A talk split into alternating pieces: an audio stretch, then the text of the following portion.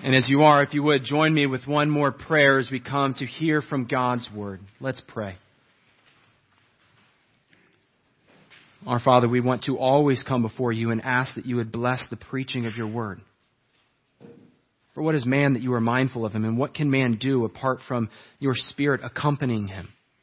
But by faith we come to your Word and trust that your Spirit will act with authority and effectiveness. And we pray that he would even now. In Jesus' name, amen.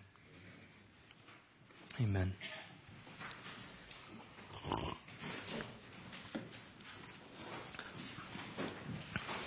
Well, it was the bottom of the 12th inning. Okay, bottom of the 12th inning. The score is tied 4 to 4. Manny Ramirez is on first. Okay. David Ortiz is approaching the plate. Raise your hand if you know what game I'm talking about. A few of us. The 2004 AL Championship game.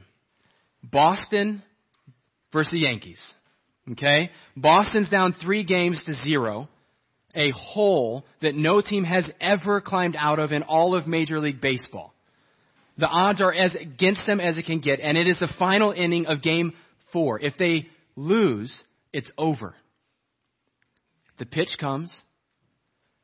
Ortiz swings, and the ball launches over the right field wall, sparking not just their victory then, but the greatest comeback in baseball history.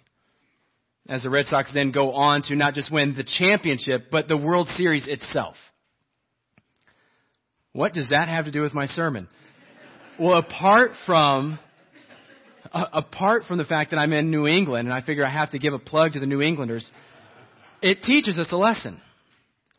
For both teams, the way they began was important. But a far greater concern was how they finished. And it is for us the same. How we begin is important. But our greater concern is how we finish. And as we turn now in our fifth study in the book of Galatians, we find a similar warning, a similar concern from the Apostle Paul to these churches he planted a few years ago in Galatia. He knows how they began. They began knowing that justification, their only hope, was by faith alone. But now he writes to them with the concern that they might, they might turn away from that. And he wants them instead to continue, to finish with the same hope that their justification will continue to be and will finish by faith alone. And my prayer is that as we consider Paul's arguments for that, he basically gives three defenses for this why justification both begins and finishes by faith. And as we consider these three defenses, my prayer is that we too would be a people marked by faith not just in how we begin, but also in how we finish. So let's begin. If you will, join me. Well, I'll read, but follow along with me. Galatians chapter 3, verse 1, which can be found on page 1812 if you're using a Pew Bible in front of you. Page 1812.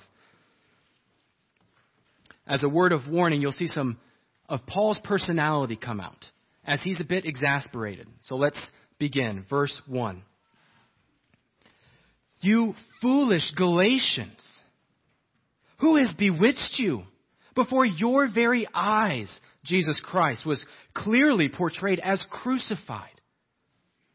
I would like to learn just one thing from you. Did you receive the Spirit by observing the law or by believing what you heard? Are you so foolish? After beginning with the Spirit, are you now trying to attain your goal by human effort? Have you suffered so much for nothing, if it really was for nothing? Does God give you His Spirit and work miracles among you because you observe the law or because you believe what you heard? Consider Abraham. He believed God, and it was credited to him as righteousness understanding that those who believe are children of Abraham.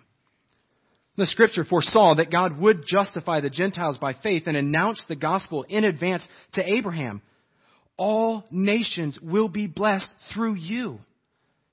So those who have faith are blessed, along with Abraham, the man of faith. All who rely on observing the law are under a curse. For it is written, Cursed is everyone who does not continue to do everything written in the book of the law. Clearly, no one is justified before God by the law because the righteous will live by faith. The law is not based on faith. On the contrary, the man who does these things will live by them. Christ redeemed us from the curse of the law by becoming a curse for us. For it is written, Cursed is everyone who is hung on a tree. He redeemed us in order that the blessing given to Abraham might come to the Gentiles through Christ Jesus, so that by faith we might receive the promise of the Spirit. So, how does Paul defend that it will be by faith that they not only begin, but by faith that they finish? Well, he tells the Galatians first look to your conversion. Your conversion, point number one. Now, as you heard, Paul's voice gets a bit animated in these verses. I, I tried to characterize it as best I could. He is beside himself. This is really one of the first times that Paul is kind of turning back now to the situation going on in Galatia. If you remember back in chapter 1, that's when he first did it. Verse 6, he says, I am astonished that you would so quickly turn away from him who called you by the grace of Christ to another gospel not that there is one. And then he kind of takes this pause and he goes through his defense of the gospel and he returns now in verse 1 saying, not just that he's astonished, but he says, You fools! You foolish Galatians, who has bewitched you? It's his only explanation that he can give that would possibly justify or make sense of the fact that anyone would give up salvation by faith alone and turn instead to the condemnation of the law. To exchange the truth to run after a lie. And so Paul was there when he when they received the gospel. He knew what it was like when they had received it. In fact, he was the very one who brought it to them. He portrayed Christ as crucified to them, as he says, which is just his way of saying he could not have made the gospel clearer. It was as though they were there. It was made as known as possible that Christ was crucified for them. They know the cross of Christ. They know his crucifixion. They know its sufficiency. Or at least Paul says they did. He's trying to wake them up from their folly, to keep them from going astray. So he comes to them, not just with harsh words, but then he turns in verse 2 to a series of questions. Questions that will demonstrate just how foolish it is for them to go astray. So look down to verse 2. Paul says, I would like to learn just one thing from you. So here's his big question Did you receive the Spirit by observing the law? Or by, what, by believing what you heard? See, for Paul, to receive the Spirit was the same as conversion, as regeneration. It was to become a Christian. Ephesians 1:13 Paul says when you heard the word of truth the gospel of your salvation and believed in him you were sealed with the promised holy spirit this was the promise of the new covenant that God would would pour out his spirit on all flesh, on all the nations of those who would hear and believe the gospel. And since Paul was the one who first preached to them the gospel, they could not have received it by any other means but by faith. For Paul refused to preach anything but Christ and Him crucified, as he just said he portrayed to them. He didn't even preach to them the law, so that surely they could not have been, they could not have received it by the law. So then the answer is obvious. They received the Spirit, they were converted by faith, by believing what they heard. But since they believe that, Paul then turns in verse 3 and says, then are you so foolish? After beginning with the Spirit, are you now trying to attain your goal by human effort? By your own deeds? Paul says when you put your faith in Christ for salvation, you are at that moment justified, at that moment declared righteous. And yet, more than that, he sends his spirit to indwell you. This is kind of what Paul was saying in our passage last week that Christ lives in him. The spirit dwells in him. And that spirit continues to make you more righteous, as you've already been declared. It's the word sanctification. He is sanctifying you, making you more like Jesus. So you are both declared righteous before God and then increasingly made more righteous by the work of His Spirit. So then it would be foolish to think that having been justified by faith, it would now be their responsibility to be sanctified by works. But then, is this not the temptation of so many of us this morning? How many of us focus our attention on Philippians 2:12? Work out your salvation with fear and trembling. Working and, and toiling and laboring to, to work out our salvation, all the while neglecting the very next verse. For it is God who works in you to will and to work according to his good pleasure. We do work, yes, but we work not as a means of gaining, or for that matter, even maintaining our righteousness. We work as those who have been declared righteous, and His Spirit is increasingly making us so. And the glorious promise for Christians this morning is that He who began this good work in you will bring it to completion at the day of Christ Jesus. Philippians 1 6. So then the underlying truth here is that the Christian life both starts and finishes by faith. And Paul says any other path is a road to destruction. Is a road to destruction. Which is why he turns in verse 4 to a, a word of warning, saying that if they continue on this path, everything even the suffering they've endured for being a Christian, it would all be for nothing. It would all be in vain. For if they turn from faith now, they simply prove they were never of faith to begin with, had never been declared righteous. And so he closes with a question in verse 5, much like his first question in verse 2. Does God give you his Spirit and work miracles among you because you observe the law or because you believe what you heard. God not only gave them the Spirit by faith, but the Spirit then continued to work among them by faith, validating the truthfulness of the gospel and its divine origins, accompanying it with miracles. And yet, Paul reminds them that even that came by faith. So then, faith begins, faith completes, and faith carries to completion. Faith begins, faith completes, and faith carries to completion.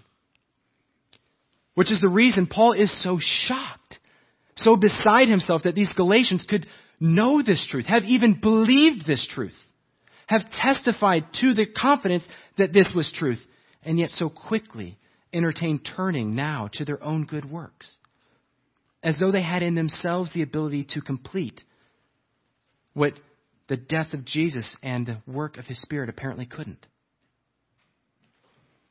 I assume you've felt that same sense of astonishment before. Lighter versions maybe in parenting or in your, your friends or what decisions you see them making with their lives. I remember a very dear friend of mine, one that I grew up with, when he uh, was arrested and was court ordered to spend six months in rehabilitation for alcohol abuse. I remember being on the phone with him regularly and watching as he's there and begins the detox process, and I start seeing his life transform. His, his demeanor, his speech, the way, the things he thought about and gave his attention to, his desires for the future, all of it, his entire life was changing. And at the core of it for him was not only that he now understood he needed help, but he was getting it. After years of thinking he had control over the problem, the problem proved it had control over him. But now he was being delivered from it by the help of others outside of himself. But it wasn't but a few weeks after he left that I knew this feeling of Paul. That I wanted to say, oh, Would you be so foolish? Uh, for it was just three weeks before he, he thought in himself the ability to overcome this on his own again. Thinking, I can master this. I am strong enough. I can do this, as though he had done it in the first place, all on his own. And within a few weeks, he had returned to his old habits, his old friends, and his old addictions. Our emotions stir at a story like this. Emotions of not just sorrow, but even frustration or anger. And yet, is this not a mirror of the very way we depend upon God so often? Having once felt the need to look outside of ourselves for salvation, suddenly turning inward for the continuance of our righteousness. Depending now on ourselves. Much like these Galatian churches in our text this morning, having been converted by faith, would we now think ourselves able to complete the task that only He began? I wonder what you're tempted to depend on for your righteous standing before God. What do you get tempted to depend on other than faith? Maybe it's your good character, or the godliness of your children, or the way you parent them. Maybe it's your Bible reading plan, or the friends that you spend time with, or simply the ability to say, I'm better than the next person. We cannot let our confidence rest in our being raised in a Christian home, or by Christian parents, or by going to a Christian school, or by doing Christian activities, or even by attending a Christian church each week. All of which are good, right, and godly things. In fact, they're part of the way the Spirit is at work in you. But they are never to be a substitute for our dependence for righteousness. Isaiah 64 6 says, All of us have become like one who is unclean. And all our righteous acts are like filthy rags. But then some of you know that all too well. You're on the opposite side of the spectrum where you, you feel entirely undeserving. You know yourself to be imperfect and are aware of every error and failure and broken image. But I gently remind you the same promise is comforting for you. For his righteousness never depended on your perfection in the first place. It was faith in his righteousness, and it is his righteousness that never fails. So then, what does this mean for you tomorrow? What does this truth mean for you when you wake up in the morning? Well, it means that if you have failed, let's say you fail to have your quiet time tomorrow morning, or you find yourself engaged again in that sin that you've been trying to overcome. Friends, you don't despair. This promise means you have no reason for despairing, for it, instead, you respond in repentance and in rejoicing. You respond by turning away from that sin. You acknowledge that sin. You confess that sin. Turn away from it, having no desire to continue in it. And then you rejoice knowing that sin has been utterly and completely paid for and is in no way the source of your righteousness. But it is the very righteousness of Christ that you depend on. And you go on rejoicing. Or if you do have that quiet time, and you do find yourself having victory over that sin. This also means for you that you don't puff up in pride. For you know it is not you who did this in the first place, but it is the Spirit's work in you. It is God who works in you to will and to work according to His good pleasure. So you give God the glory and you respond by praising Him for His good work in you. And then you go on rejoicing as well. That God would allow you, enable you to give your life to His glory, and honor. But then we should not try to live this way in isolation. God instituted the church, like this congregation, this church, instituted to make your sanctification a community project. It is a group project, like one of those group gardens. Except this is a sanctification garden. This is your, your life being transformed, not on your own, but through the, the aid and, and fellowship of other saints. But to do this, we have to be transparent and honest. We have to be vulnerable, opening up our lives to each other. Because what does it gain you? If you, if you fool everyone in this church wearing a mask, knowing that God sees the heart, instead, take the mask off. Open up your life so that you, like these Galatian churches, can be corrected in times of correction and can be pointed to the cross, to the crucifixion portrayed, reminded of when, the, when Jesus' crucifixion was portrayed before your eyes just as Paul is doing here for these churches. We need to expose our weaknesses so that we can have the Spirit working in us through the instrument of His church. For we will then see the crucifixion that was not only sufficient at our justification, but continues to be sufficient for our sanctification as we journey this Christian pilgrimage to the end. So, how do we know faith is the means of righteousness, both from the start to the finish. Well, Paul says, first, consider your conversion. But then he also presents a second defense, one more objective than their personal experience. So we want to consider number two, Abraham's credit. Abraham's credit. Verse 6. Consider Abraham he believed God, and it was credited to him as righteousness. Understanding that those who believe are children of Abraham. The scripture foresaw that God would justify the Gentiles by faith and announce the gospel in advance to Abraham. All nations will be blessed through you.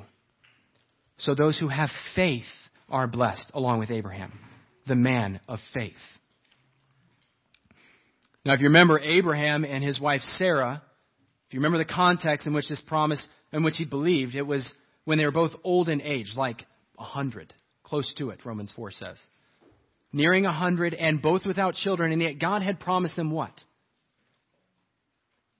Not just a child, but a child through whom would come offspring outnumbering the sand of the seashores and the stars in the sky. So great was to be his offspring and an offspring that would not just outnumber that, but would then prove to be a blessing to the ends of the earth, to all the nations. And how did century old Abraham respond? He believed. That's what Paul says, quoting here from Genesis 15:6. Abraham believed God. He heard God's promise and he believed. And as a result, God credited to Abraham righteousness, accounted to Abraham righteousness, right standing. Romans 4:21 explains that Abraham was fully convinced that God was able to do what he had promised.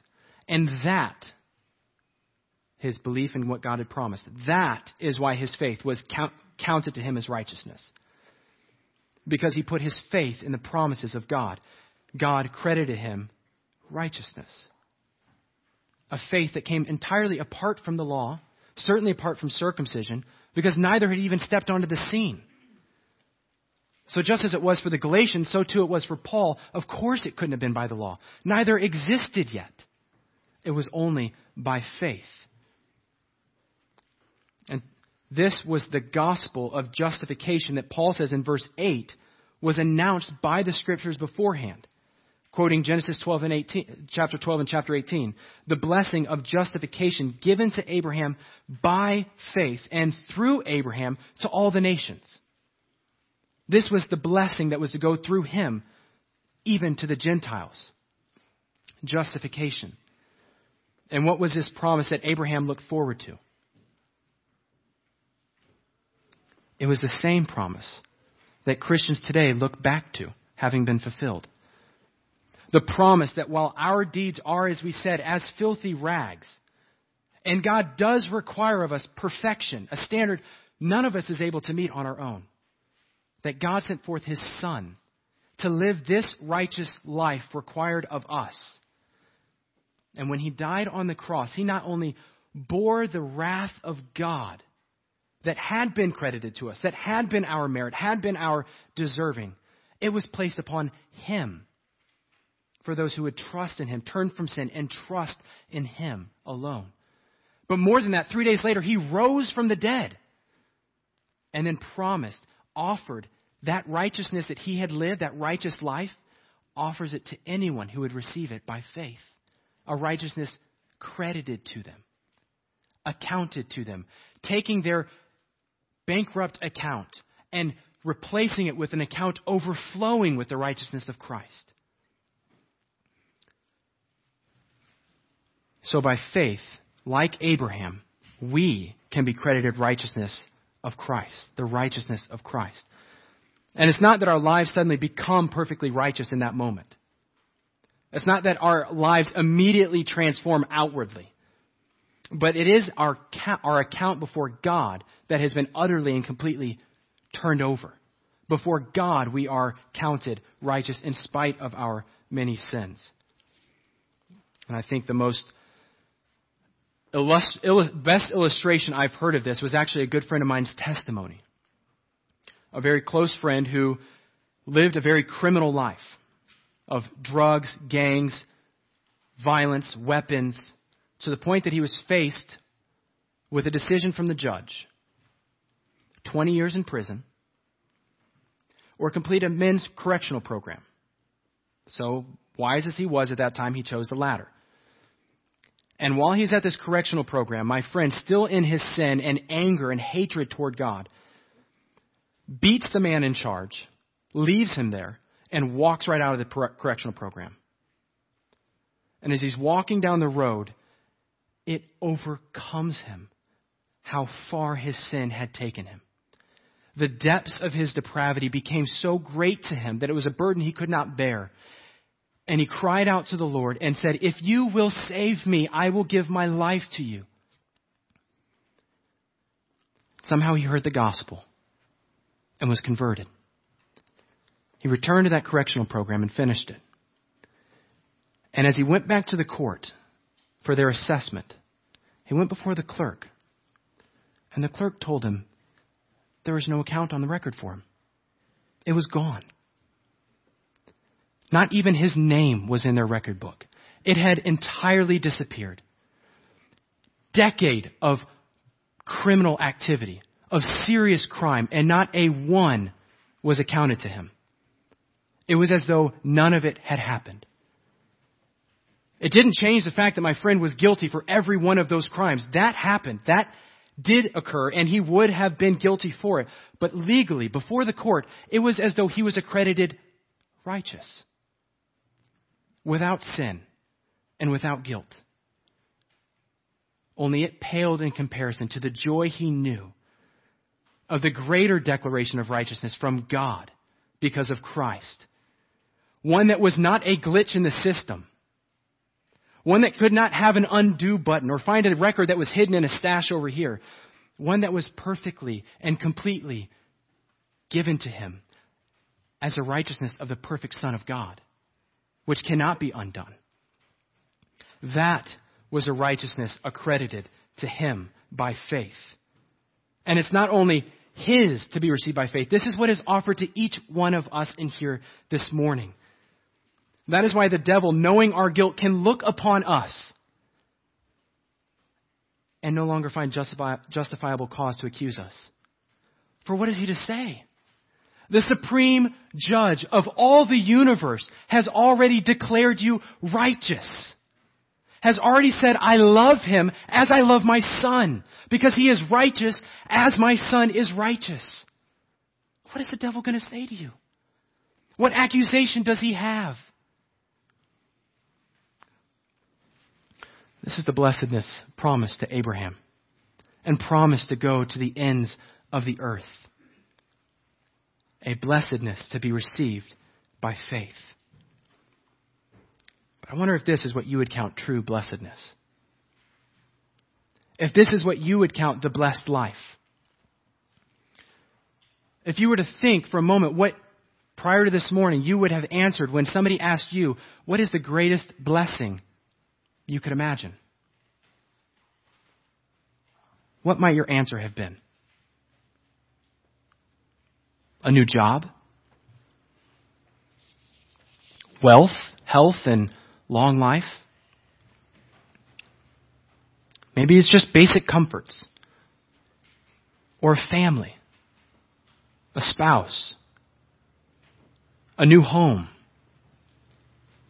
or the ability to provide your kids with every opportunity afforded to the other children.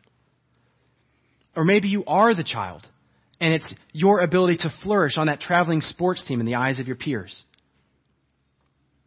I don't want you to get me wrong. It is true that oftentimes, or that, that these are blessings, and the book of Proverbs testifies over and over again that when we live according to God's rule, God's law, God's word, it often does result in blessings much like this. But I don't want us to confuse that blessing with the blessing that Paul is talking about here.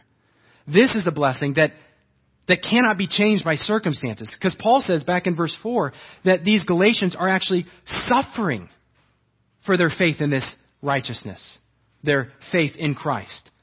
It is a blessedness that it surpasses the challenges of suffering.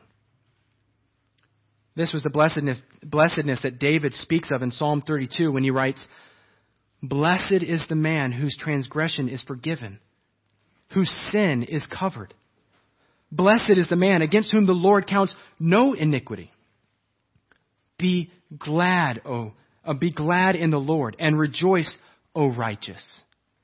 And shout for joy, all you upright in heart. Nothing could be of greater value. Nothing this world has to offer could compare to what is infinitely more than we could have ever asked or imagined or certainly ever deserved. That is why Jesus says the kingdom of heaven, it's like a treasure hidden in a field, which a man found and covered up and sold all that he had and buys that field. The pleasures of this world will finally fail. Each one of them has an expiration date. They are the treasures for which, for which moth and rust destroy and thieves break in and steal. But this blessedness that Paul speaks of, this blessedness of being declared righteous and having fellowship with God eternally secured, a dwelling place with Him, set in the heavens, a place being fashioned even at this moment by the Lord Jesus Christ for you is a blessedness that none that this world has to offer can compare to.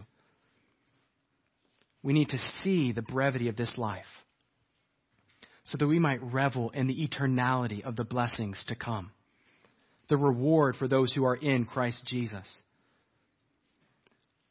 Can you see then how circumstances cannot alter or destroy this joy?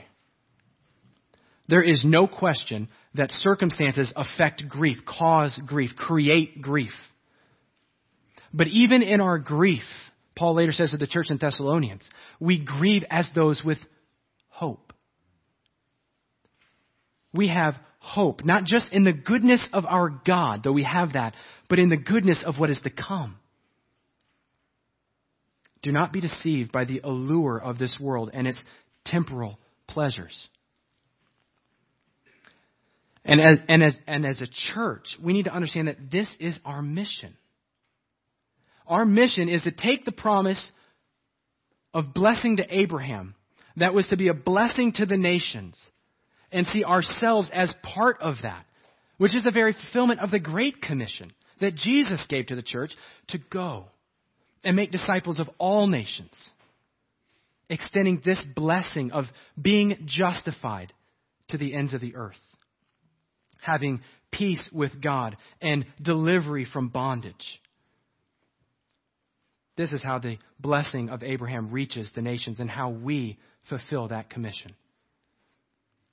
So then faith is the means of conversion. It's how we access it. And is the means of Abraham's credit, but it's also the means of our redemption, which is Paul's third defense and our third point this morning Christ's redemption.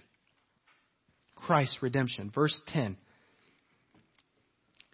All who rely on observing the law are under a curse.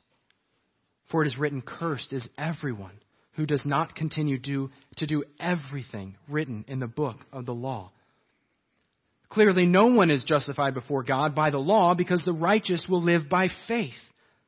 The law is not based on faith. On the contrary, the man who does these things will live by them. Christ redeemed us from the curse of the law by becoming a curse for us. For it is written, Cursed is everyone who is hung on a tree. He redeemed us in order that the blessing given to Abraham might come to the Gentiles through Christ Jesus, so that by faith we might receive the promise of the Spirit. Paul turns in verse 10 to what is more a negative example. Abraham being a positive one, this being a negative example of why faith alone justifies.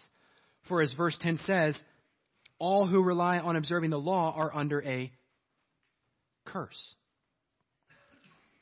And to prove this, where better for Paul to turn than to the law itself? You'll see a number of quotations throughout those verses. The first one is from Deuteronomy 27, verse 26. Moses is re-giving the law, and as he re-gives the law to, the, to Israel, he declares blessings on anyone who obeys it, who observes it, who follows it perfectly. But then curses for anyone who fails to uphold the law.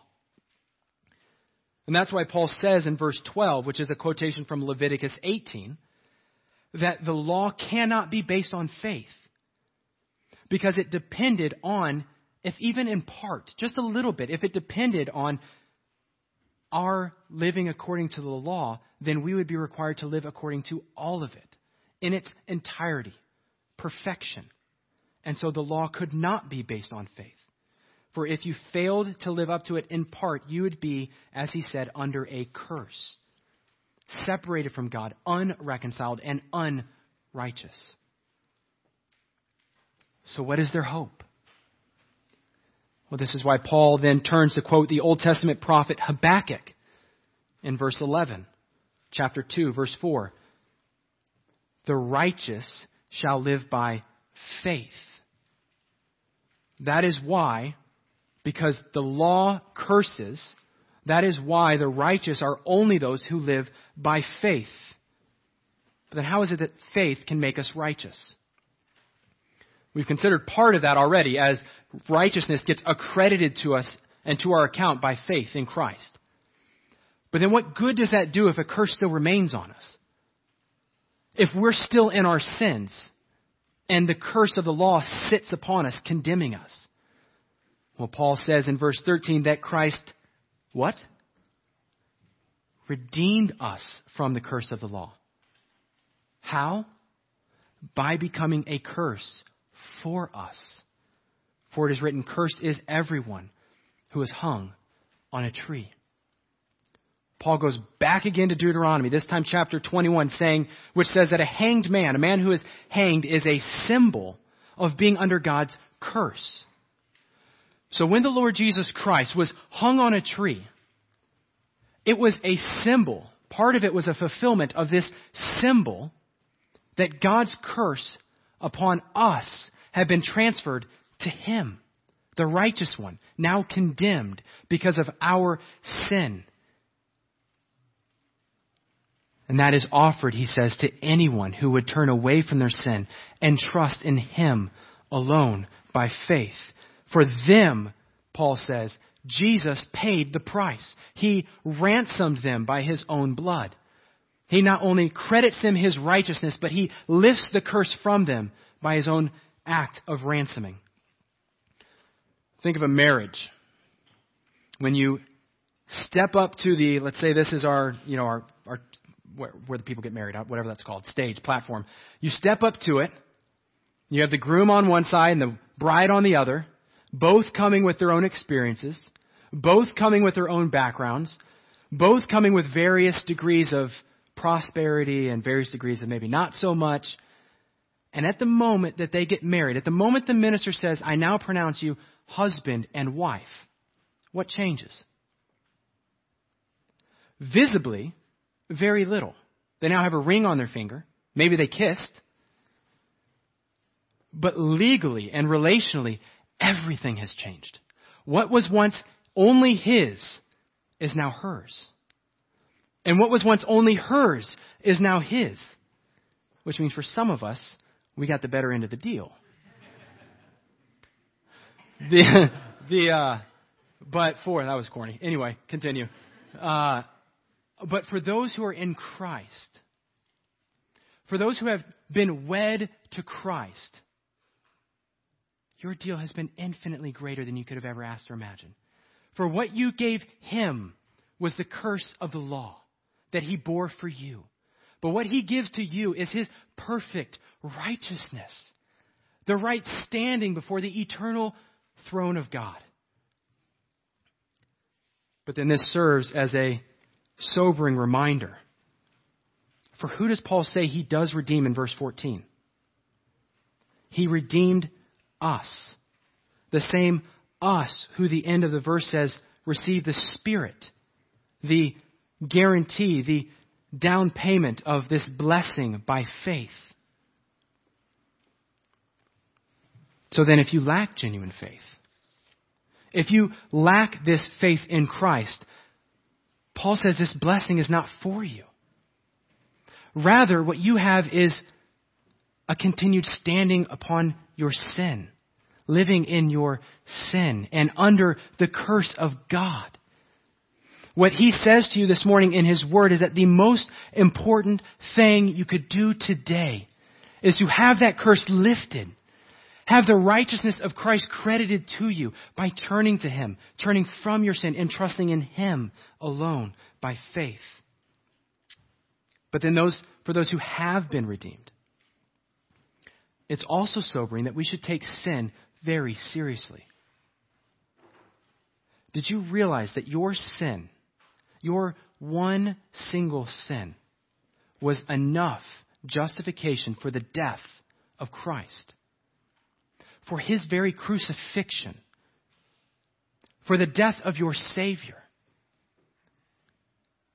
Don't fall into the deception that your little white lie doesn't hurt anyone.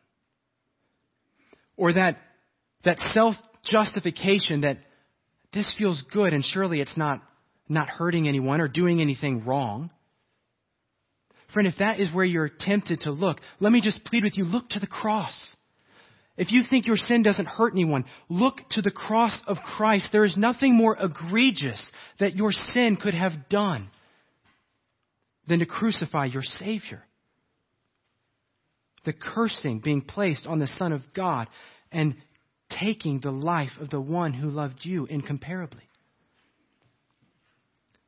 But then, if you have taken sin seriously, then I want you to close now with the encouragement that you can rest. You can rest in the truth that you have been redeemed. That He has already redeemed you from the curse of sin. And that sin no longer has bearing on your position before God you stand before him as one ransomed. Stand before him as one redeemed. Stand before him as one purchased and one declared righteous completely. As Paul says in Romans 8, there is therefore now no condemnation for those who are in Christ Jesus, which is a promise to rest in. Or as Habakkuk 2 4 said, a promise to live by. For he says, the righteous will live by faith. So then, how we begin is important. But of greater concern is how we end. And for the Christian, they not only begin by faith, but faith is the very means by which they're carried to the finish line, by which they finish the race and on that last day stand before the Lord righteous. So may we be marked as a people who live by faith and allow nothing to pollute the purity of that gospel in which we believe. Let's pray. Our Father, we do give praise to you this morning, recognizing that it is by your grace that we are here and by your grace for any who are in Christ this morning. For each of us who know the Lord Jesus, it was the work of your Spirit that wooed us to him, the work of your Spirit that kept, keeps us in him, and it will be the work of your Spirit that keeps us to the end. Help us not to turn our gaze elsewhere. We pray in Jesus' name. Amen.